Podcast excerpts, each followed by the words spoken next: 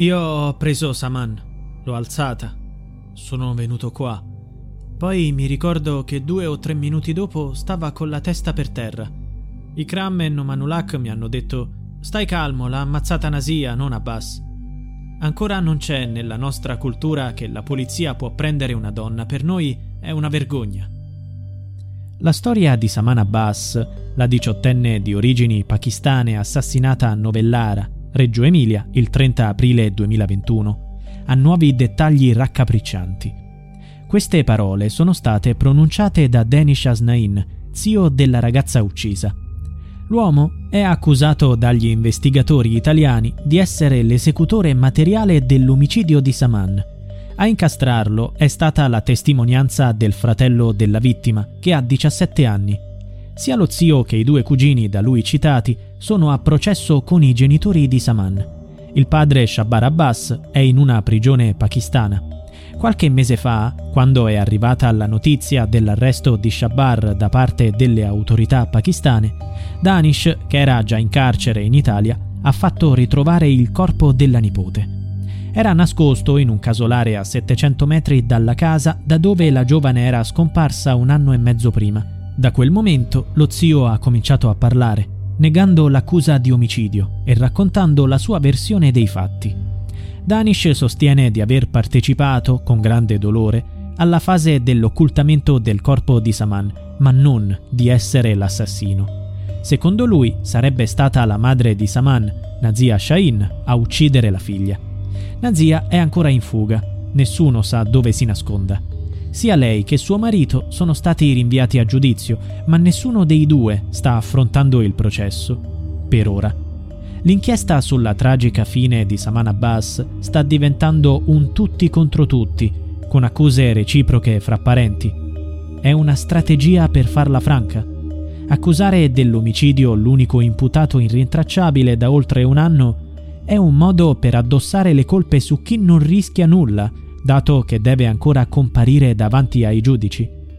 Lo zio ha aggiunto particolari sul suo rapporto con i nipoti.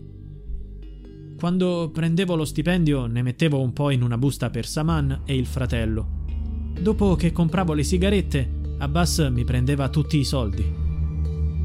Dopo queste dichiarazioni, Danish ha chiesto al suo avvocato, Liborio Cataliotti, di avviare tutte le procedure per portare in Italia la sua compagna, che vive in Pakistan. Ma perché dire queste cose solo oggi? L'avvocato afferma che il suo cliente non si è subito fatto avanti per paura di ritorsioni. Solo dopo che il padre di Saman è stato arrestato, ha trovato il coraggio di dire la sua verità. Anche i genitori di Sakib Ayub, il fidanzato di Saman, sono stati minacciati dalla famiglia Abbas. Anche loro vivono in Pakistan, ma finora nessuno ha avviato i canali istituzionali per portarli in Italia. L'omicidio di Saman è legato proprio alla sua relazione con Sakib. La giovane coppia aveva deciso di vivere il proprio amore alla luce del sole. Volevano sposarsi. Avevano fatto delle foto e girato dei video dove si vedeva quanto fossero felici e innamorati.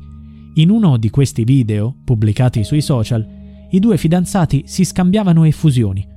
Potrebbe essere stato questo filmato a irritare gli Abbas e a far scattare nelle loro menti il piano diabolico per uccidere Saman. La ragazza era stata promessa in sposa a un cugino più grande, ma lei era contraria al matrimonio combinato.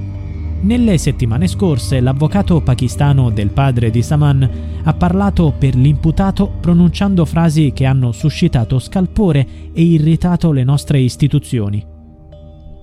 Lo Stato italiano è colpevole. Saman ha incontrato i suoi genitori il 30 aprile e poi è tornata in comunità, ma lei voleva fuggire e vivere da musulmana. Che poi sia scappata con qualcun altro non lo sappiamo. Il padre vuole che si scopra chi è il vero assassino. Accuse gravi. Saman era stata trasferita in una comunità perché aveva denunciato i suoi genitori che la maltrattavano.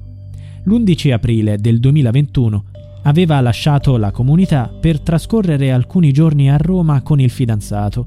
Il 20 aprile tornò a Novellara per recuperare i suoi documenti, in modo da lasciarsi per sempre alle spalle un'adolescenza piena di restrizioni e sacrifici in nome della cultura dei genitori. Ma è stata trattenuta in casa e il 30 aprile uccisa. L'avvocato di Sakib, Claudio Falleti, ha detto in risposta alle parole del legale di Shabar: Sono tutte bugie. Sta prendendo in giro il nostro paese con accuse infamanti verso l'Italia. Sulla questione è intervenuto anche il ministro della giustizia, Carlo Nordio, che ha chiesto al governo pakistano di consentire la partecipazione in videoconferenza del padre di Saman al processo. Le udienze per la sua estradizione non hanno portato a nulla e i termini sono scaduti. L'unico modo per evitare che la faccia franca è processarlo da remoto. Come finirà? BetMGM has an unreal deal for sports fans in Virginia. Turn $5 into $150 instantly when you place your first wager at BetMGM. Simply download the BetMGM app and sign up using code Champion150. Then, place a $5 wager on any sport. You'll receive $150 in bonus bets, regardless of your wager's outcome. And if you think the fun stops there, the King of Sportsbooks has plenty of surprises in store. Check out daily promotions, same game parlays, live bets, and so much more. Download the app in Virginia today and get $150 in bonus bets instantly from your first wager. Only at BetMGM. BetMGM and GameSense remind you to play responsibly. See BetMGM.com for terms. 21 plus only, Virginia only. New customer offer, subject to eligibility requirements. Rewards are non withdrawable bonus bets that expire in seven days. Please gamble responsibly. Gambling problem? Call 1 800 Gambler. Promotional offer not available in Washington, D.C.